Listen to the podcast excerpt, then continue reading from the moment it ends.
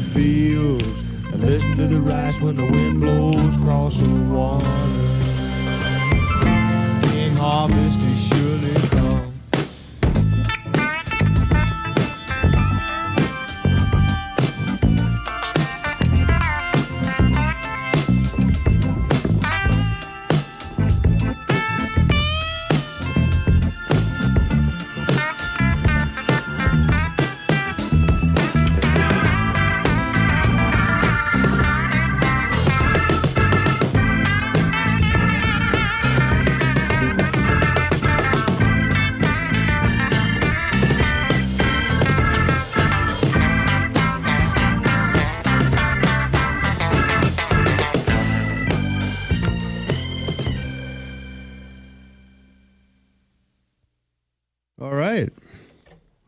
Heard the whole song that time. yeah, we had we're scrambling here trying to get our guests lined up. My name is Richard Hill. This is the Organic Farm Stand, and we come to you the first and third Thursday of each month. Thank you so much for tuning in, and I hope you get uh, what you are seeking in our program today. We have a, actually a pretty interesting show. I'm going to welcome right now. Um, make sure I have the right um, thing here. Actually, let's try this one. Steve, are you with us? Yes, I am. Nice Oh. to be here. That's good. Uh, yeah, I'm s- scrambling to uh, really get familiar with the new board, and so um, I'm always thrilled and delighted when I push the right button.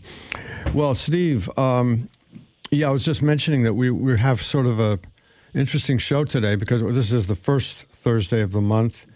Therefore, Vincent Kay will be joining us. He's the honeybee uh, maven, and he'll be telling us of his adventures uh, and probably a whole lot of wisdom about bees and pollination and uh, the whole schmear. So that'll be coming up um, in about 10, 12, 15 minutes or so. Then in the second half of the show, from approximately 12:30 to 12:55, we have a special guest um, whose name is Werner Heiter, if I'm not mistaken. Let me let me just make sure I got that name or, or Heiber or Heiter. It's one or the other, but he is somebody that I met when I was doing uh, uh, participating in the. Let me see. Uh, well, I'll find it anyway. He he was participating in the uh, Milk and Money Symposium, which was part of the Real Organic Project uh, symposium that was this week, uh, this past weekend, and will be again next weekend. That was on Sunday, uh, January 30th, and it. Uh, no, January 31st. I can't remember, but anyway, and we'll and, and the next one is on February 6th. This this coming Sunday.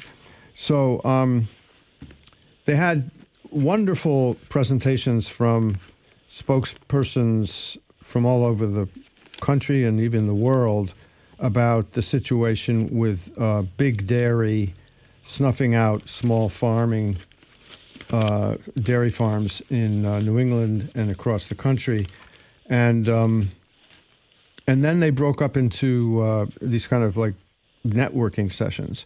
So I was on one of those when uh, um, Werner joined me, and we talked, and his, his he had some very interesting things to say about farming. He's from Switzerland, and so his his uh, conversation was about how in such a small country with so little arable land they um, they maintain it and, and what their policies are, and comparing that to what happens in the United States, where we have an abundance of arable land, but we seem to be converting it into blacktop at an alarming rate. Anyway, back to Steve. Steve, so how we're, we're, we always check in with you about the uh, CSA report to get a CSA report from you, a small farms report. What are you up to? I understand you have some personal family challenges, which you are. uh, um, yeah, yeah. So my apologies for that. We you know, are scrambling a little bit this morning as uh, you know uh, the COVID virus has sort of touched touched a lot of us around the state, and my two year old was sick last week. He's fine now, happily, but uh, we're all home, uh, making sure that we don't put anyone else at risk. So. Um, Yeah, so you know, it keeps me tending the farm and tending the family. Um, we get some time together outside happily, and right now we're watching some snow melt out there. We got to play out there in a little bit of it, and you know, we are quite a windy spot here, so the the storm uh, brought a lot of snow, but because of the way it blows across the farm, uh, we have bare spots and big drifts. So I think it'll be another day or two before the the drifts and big piles that we got will will melt down. But uh, we're seeing more and more bare spots as the, this warmer day and rain uh, melted away.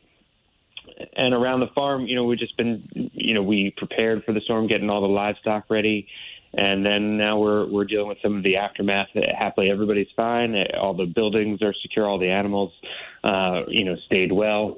Uh, but the things that come up in winter, uh, you know, have come up, which means there's some bits of frozen water, some bits of uh, electricity that didn't uh, stay stay with power throughout uh, some of our outlets where we keep um, keep our water warm and keep it from freezing. You know, the, those outlets tripped, and so we're just you know making those little repairs and uh, doing the things we need to do, bringing hauling buckets of water about to to uh, you know fill in where uh, where we we lost our bits of water for our animals. So uh, it's changed up the daily structure a little bit when when those things um, when those things happen, but.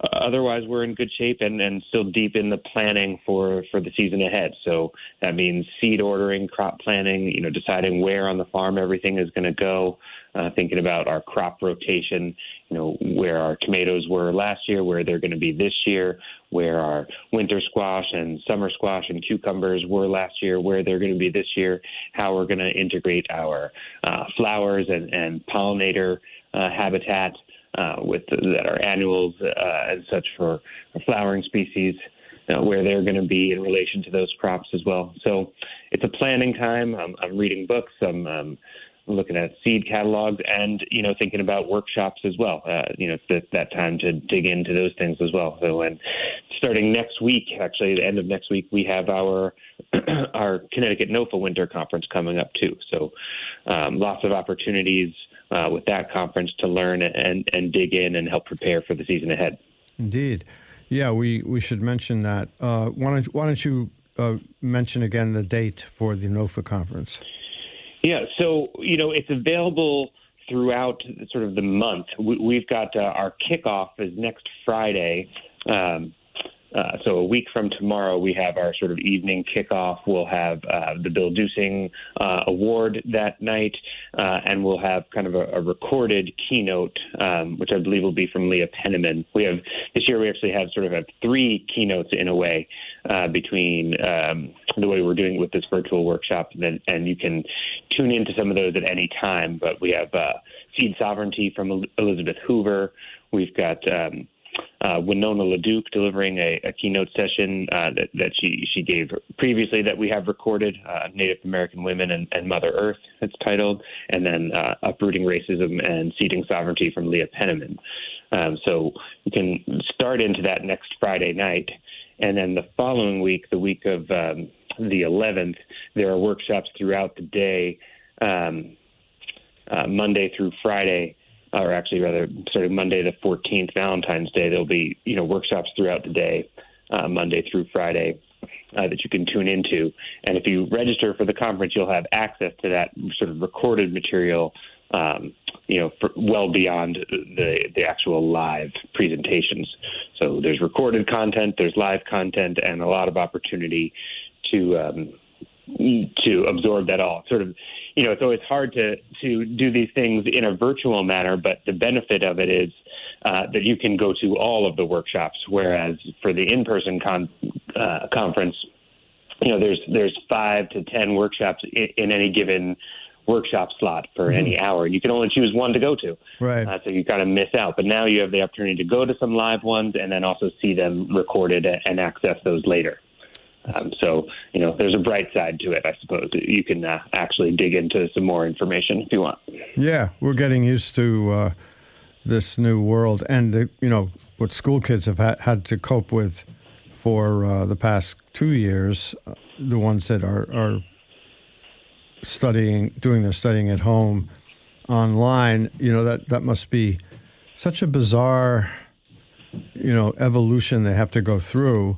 But once they do, it there are pluses there too. So that's that's kind of cool as as you point out with this conference. The material is there; it's not going away.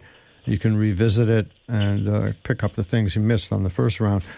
Steve, I'm I'm going I'm going to set you on a course here to talk for a bit because I have to get Vincent on the phone, and Sure. um, so uh, what I one of the questions I had was, uh, are you planning um, to change any of your so-called menu? In other words, are you you adding any produce items or floral uh, choices for the next growing season? And uh, you know, go into as plenty much detail as you like because I'll need a couple Yeah. of minutes here. Gotcha. Yeah, no Okay. problem. Thank you.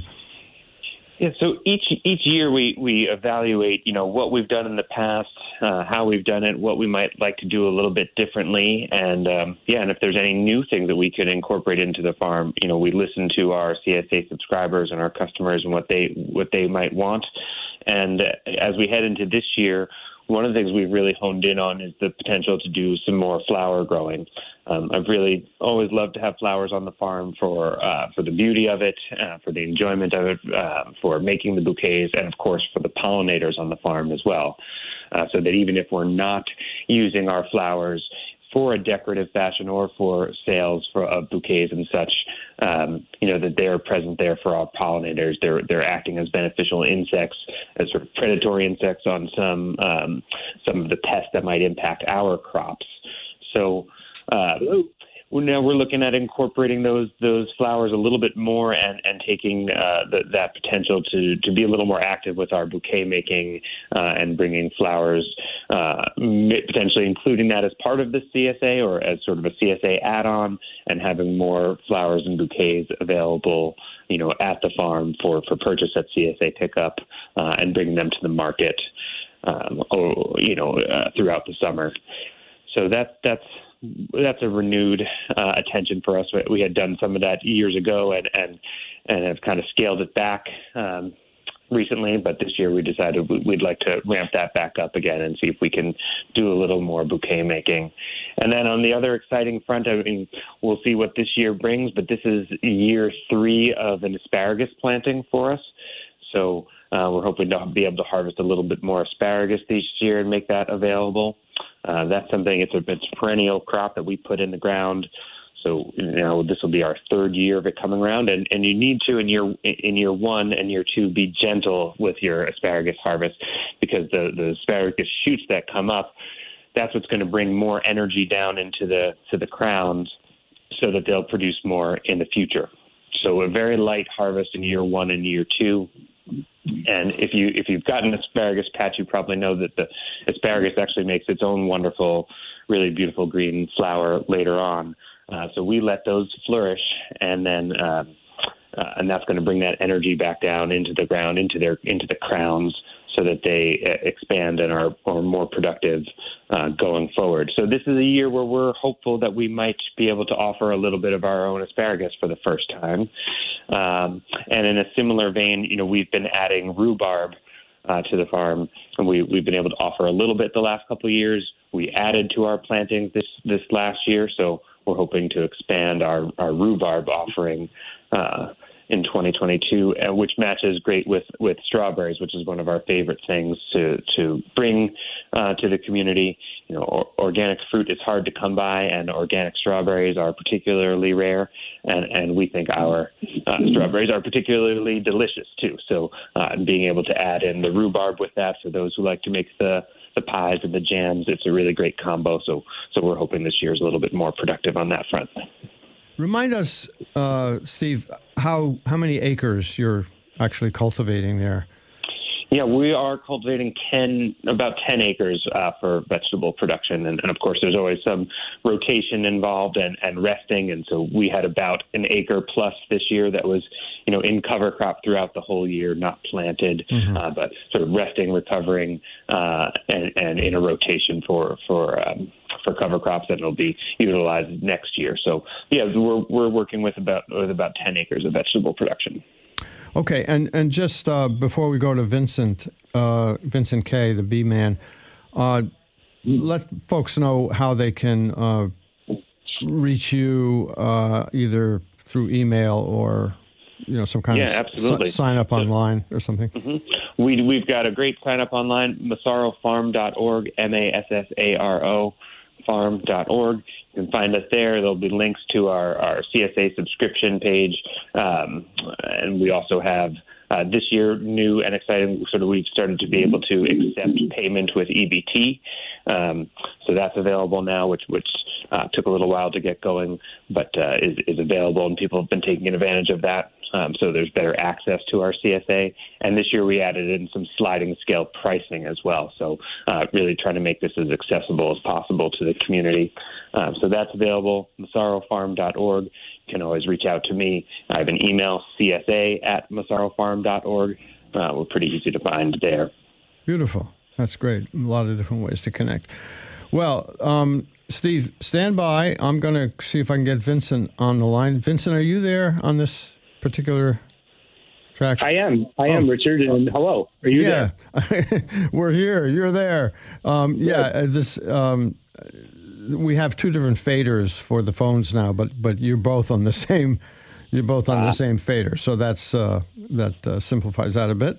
So, uh, Vincent, how are you doing, and um, what are you up to? Well, it's it's truly winter, as as Steve mentioned. Uh, if you have livestock, one of the the biggest things is trying to get water to them, especially chickens and and things like that, and and uh, other animals as well. But uh, we, you know, things freeze up, and we've had quite a quite a cold snap, um, more so than in you know the last five years or so. And um, so we, you know, we we've been involved lugging water out to chickens, and um, we don't use the electric elements uh, in the waterers just because uh, it uses up a lot of electricity. So we do it by hand, and on the really really cold days, sometimes we have to do it twice a day because uh, the uh, friction or, or gravity water uh, feeders um, tend to freeze up. So we've been doing that, and um, there's so many little chores uh, around a business.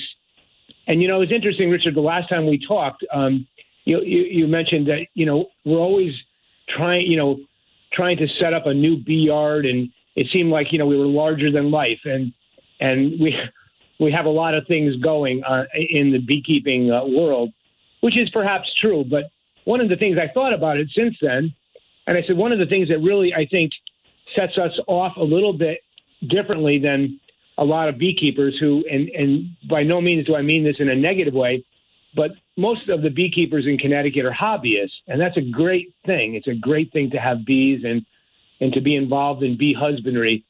But I think one of the things, and I certainly started that way myself, but one of the things that sets us off a little bit and changes our daily routine is to approach um, this part of agriculture, that that being beekeeping, as a business. And as a business, like any other business, we have a bottom line to make at the end of the year. We have taxes to pay. I have payroll to meet.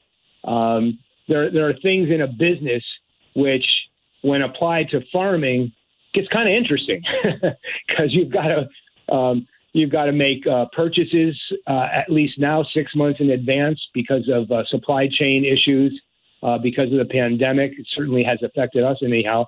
Getting bottles, getting uh, lids and caps, and and uh, printers printing our labels, which you know we tried to do by the tens of thousands to keep the price down, but you know their labor is an issue. So it, it goes back and forth, and you know it, it all kind of works out. But without being a business, I don't think we'd have the same drive um, to succeed and sort of uh, make it work.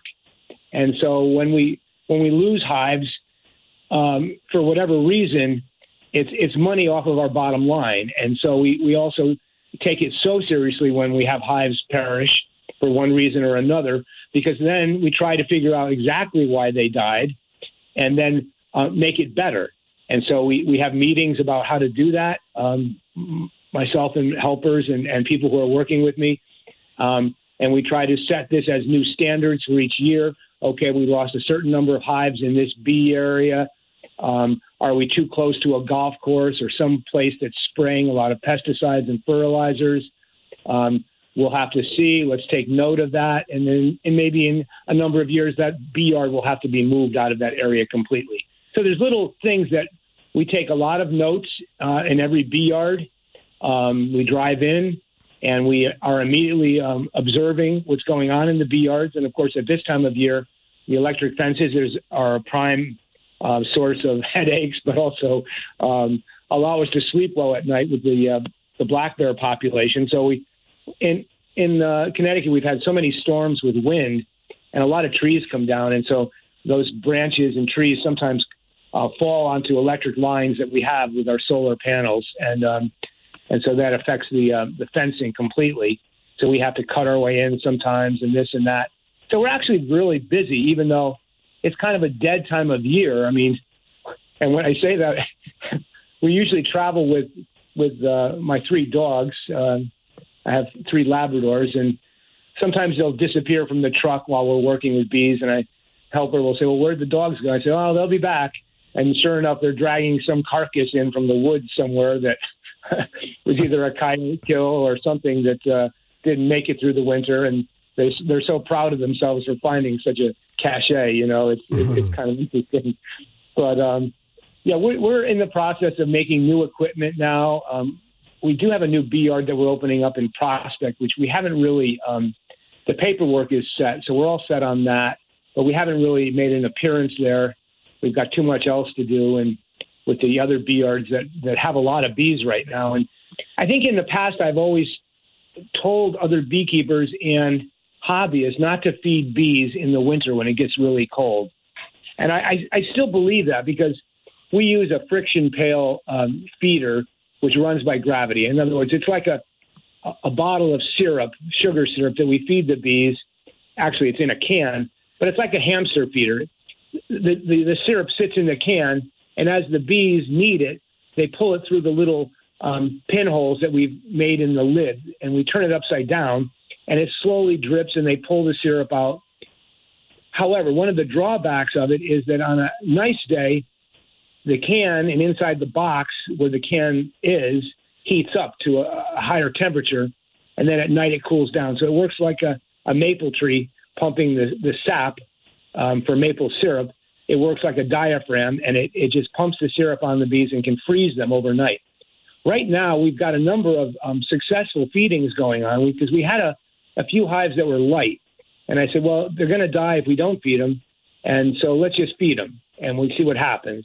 And we did. And sure enough, they've taken down the syrup, and the clusters are big enough where they can evaporate the moisture. And they've had a few good days to, to fan wings over the syrup to dry it a little bit. And um, it actually may save their lives in the, in the long run. So I may want to amend that and say, well, in the case of starvation, definitely try to feed, but just know that you know you may not succeed if the weather gets warm. Um, so in any event, um, that's where we're at right now. Um, you know, we're in the process also of um, looking at buckets and buckets of cappings. When we harvest the honey in the summer, we use a steam knife to run it over the combs that are filled with honey, and that slices off a layer of of wax or the cappings that seal up that honey. We let the cappings drain into buckets and we use that honey because it's good honey. So we filter the honey and out it goes into human consumption. However, we're left with all these wax, beeswax cappings, which we render. And so we're getting to the point also of, of um, getting close to rendering beeswax, which is a whole process. It's um, we use these big cauldrons, the double boilers, and we float the, the liquid wax. They, they run on an immersion heater, like a hot water heater, and the the wax liquefies, but it's it's lighter than water, so it floats on top of uh, about 10 gallons of water in each in each uh, uh, melter, and then we lower the level of the water until wax comes out of the spigot. And as it comes out of the spigot, we filter it through um, many layers of cheesecloth, and we end up with these big chunks of beautiful yellow, um, pure and unburned beeswax, which is you know, top grade, fancy, grade A wax, which uh, often artists call us. Um, they use those uh, for you know different arts projects, but uh, we have a number of industrial uses. People calling for for the use of the wax also, and then of course, we also make candles year round here, so the beeswax candles are um, are premium. Yeah, it's, it sounds like a real operation, Santa's workshop kind of thing going on there. Uh, one question I have for you, Vincent, before we Yeah. begin to wrap up. Um, we had. I, I I was curious about when you try to develop new territory for your beehives, like you said in Prospect, you're, you're doing the paperwork for that. Yeah. Who, who are you negotiating with? Is this is this uh, private owners or is it state land? Uh, and and what's what's sort of the labyrinth you have to find your way Well, through? sometimes it is um, uh, private uh, companies, um, like utility companies. I won't mention names offhand, but um, you can kind of imagine um, certain certain companies, um, electric, water, uh, et cetera. They own large tracts of land in the state of Connecticut, big open tracts of land, and um, so there is. When I say that there's paperwork, yes, we lease property. Um, we don't own the property. You could never own enough property to to run the number of hives that we do. Um, so, and we find out sometimes that an area that we thought would sustain the number of hives with food won't. And so sometimes we have to reduce the number of hives in order to meet um, the available food sources in that area, whether it be from shrubs, trees, um, different areas. So you kind of eyeball it, but at the same time, you you have to sort of tweak it as the season goes on and as the years of seasons go on. You say, well, we've had to feed this bee yard so many times.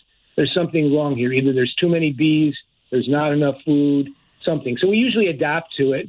One of the biggest things we look for when we're looking um, to open up a new uh, area is um, not only food sources, but a clean source of water.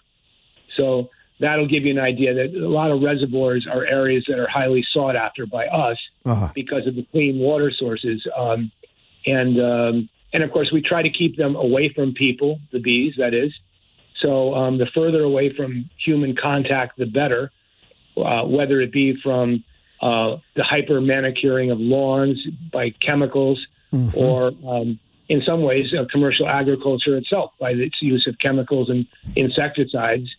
Um, we try to stay far enough away where the bees are, healthy and, and they're not exposed to those kinds of chemicals. It's never perfect. Connecticut's a very crowded state.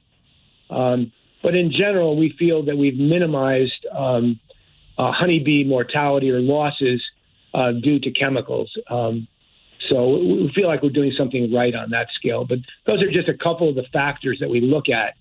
Um, you know, we don't we don't have bees next to a walking trail, say uh, in the woods, even though it may be way out in the woods.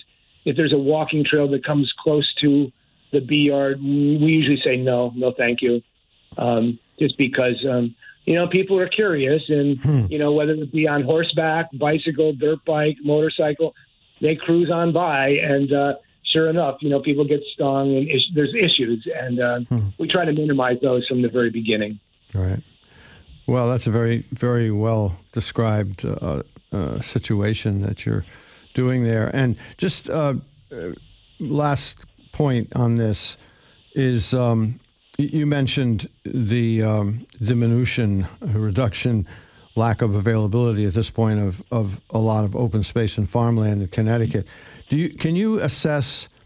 uh, You know, briefly the the rate at which that land is being uh, you know, paved over. I mean, I, that's that's putting it crudely, but I mean, turned into housing developments and suburban Yeah. communities, that sort of thing. Do you, do you have a sense of that? Because actually, our next guest um, it, it grew up in Switzerland and uh, knows quite a bit about the the way that very small country with very limited uh, open space is coping with that problem. So it might be interesting to hear. Um, Uh, it's a huge it's a huge problem and it's a huge issue, which goes into a, probably a longer discussion, Richard. But yeah.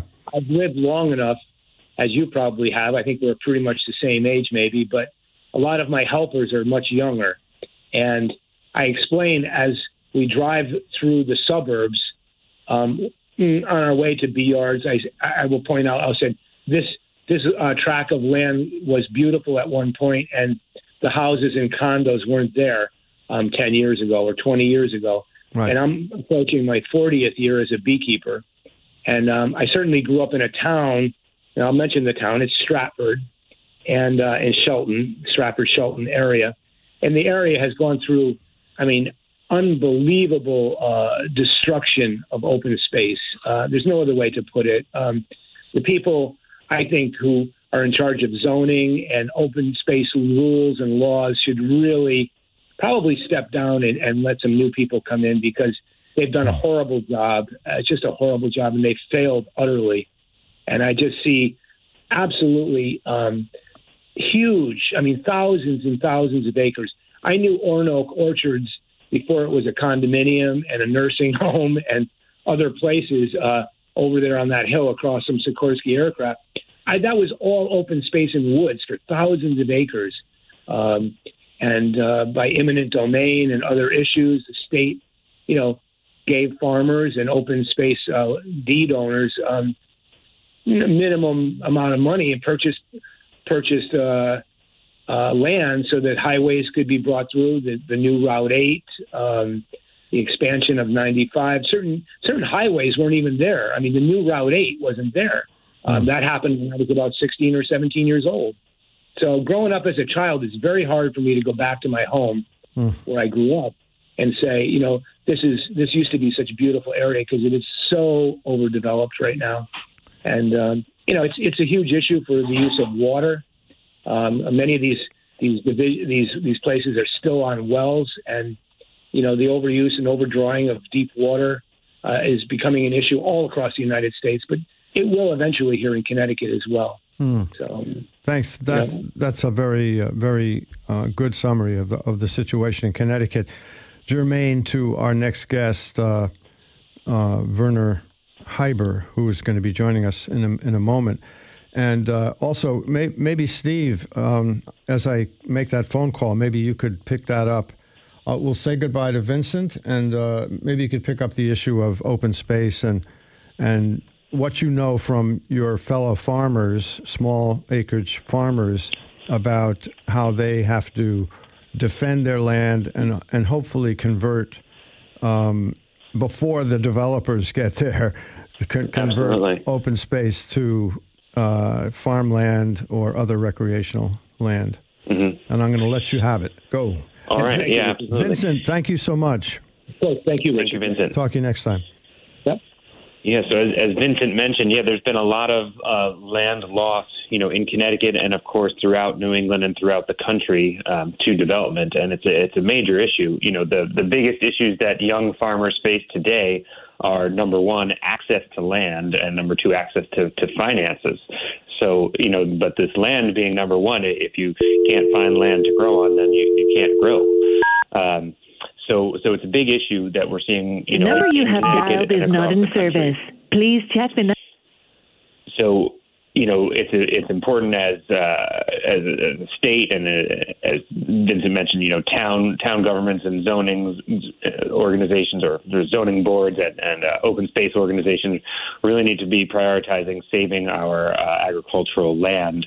Um, we've got statewide organizations like Connecticut Farmland Trust and part of American Farmland Trust that. Um, you know, focus on these issues specifically. And there are some strong programs in the state that have, uh, you know, worked uh, through the State Department of Agriculture and other organizations to preserve land, uh, but it's still competing with this development issue. So you, you get land that is uh, agricultural land that's developed or compromised uh, when it's converted to, you know, um, how they develop land use into into housing. Um, you know, or any other commercial use other than agriculture. It, it's a limited resource that we have, our, our land base, and, and it does require protection. You know, and I'm of course currently the benefit of a land, a piece of land that is protected here at Massaro Community Farm.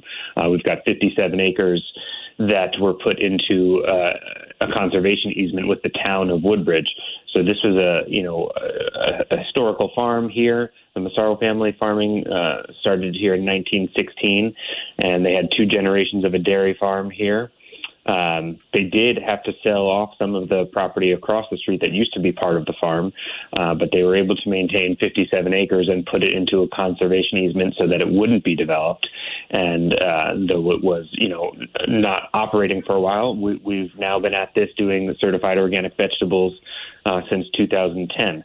So, um, you know, there's there's opportunity for land, even if it's out of production, to come back into production, but only if it's protected and uh, you know, or maintained or kept from development. So, I really appreciate everyone out there doing that that important work of protecting the land uh, and, and the farmers doing the growing, and, and the community members who you know throughout the state uh, who are doing the work in their in their towns uh, to keep uh, agricultural land viable for the future.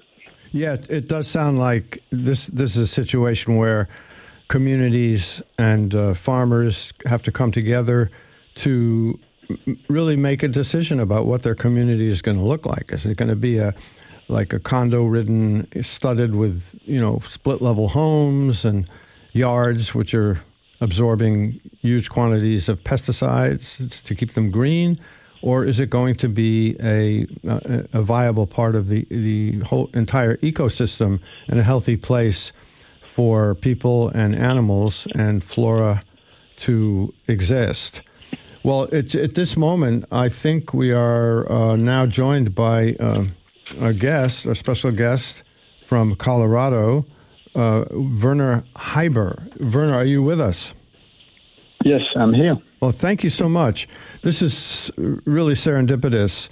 Uh, I was mentioning before that we met at the uh, Milk and Money uh, conference, which was put on by um, the Organic Real Pro- Organics, the Real. Real Organic Project. Yeah, and. Uh, that was this past Sunday, and you, we wound up in a um, networking room, so to speak, online on a Zoom call, and so. Um, we got to talking, and, and as Werner described his uh, early years, you know, in Switzerland, um, I said, "Wow, this this is really very germane to the discussion we just had about open space and farmland in the United States."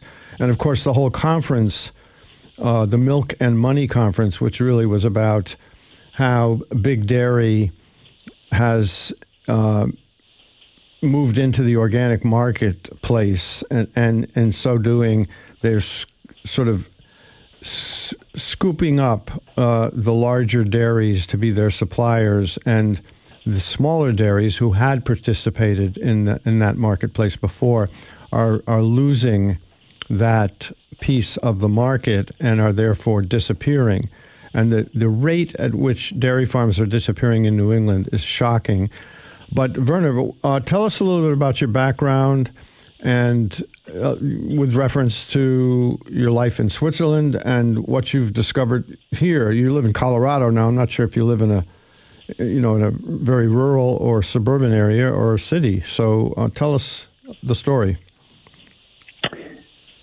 I came to United States planning to be here for two years as a chemist, organic chemist uh, actually uh, New York area, Westchester County. And over the years, I migrated west, first to Salt Lake City when I joined a startup company there. And then I quit that uh, with the goal to live more sustainably. And then we, uh, with my second marriage, we moved to Durango, Colorado, to a co-housing community with 60, with total 250 acres. And now we've moved back into Durango just because the there was too much driving involved at that point with the work we did. And so since then, I've been involved in numerous stuff um, straw bale building, affordable housing, community building, uh, sustainability, energy issues, trying to convert, uh, trying to, as a helping to we have a local co-op, uh, uh, La Plata Electric Association, to get that, uh, give them more freedom from tri-state to generate uh, renewable energy. So a number of projects, and but I'm also have grown, uh, have been in community on the community gardens, and partnered with uh, a young farmers market couple and so I joined Real Organics. So that's in brief. Mm-hmm. But go ahead. No, I just wanted, yeah, I just wanted to steer us toward that uh, that concept uh, or, or, the the information you were s- talking about. Yeah. The situation in Switzerland vis-a-vis the United States, and uh, this, the the problems uh, that they face in t- in terms of maintaining open space and and uh, land available for Yeah. some for small farming, and uh, you know how that compares to what you've seen in the United States. Well, the big difference is that Switzerland, Europe, Central Europe, everywhere Europe has been, has been settled a long time ago. And they ran out of space hundreds of years ago. And so they had to utilize every little corner.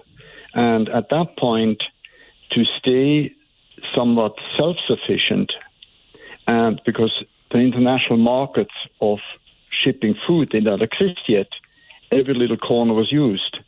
And so there was a there's a different attitude to land and to sustainability. They had to be sustainable in difference to the United States, where the, it was which was seen by by us white people as an open country with plenty of land. And so the ownership concepts that developed here were based on ownership and keeping people out, while in Europe, land is open. Uh, anybody can walk in the countryside. You, you respect uh, private property, which are which are fields, farm fields, woods. You stay and pass, uh, but there's simply no no trespassing in Switzerland and, and Northern Europe and other places in Europe too. So you're saying there is no there's no uh, admonition against people walking across someone else's land, as long as you you know respect the the person's property and, and don't do any crazy thing like starting a bonfire or something. Correct. And I mean, it was understood in the wintertime you can walk across a field during harvest, during growing times, you do not. You stay on path. So Right. when I grew up, we used to collect apples or even or potatoes of fields that have been harvested, uh, uh, but had still apples lying on the floor. You don't pick them from the tree. Mm. That's how I grew up, and that's still to some extent existing. But of course, there's more wealth, so there is less of a need. People will not necessarily go anymore and, and collect uh, potatoes on fields that have been harvested at this point.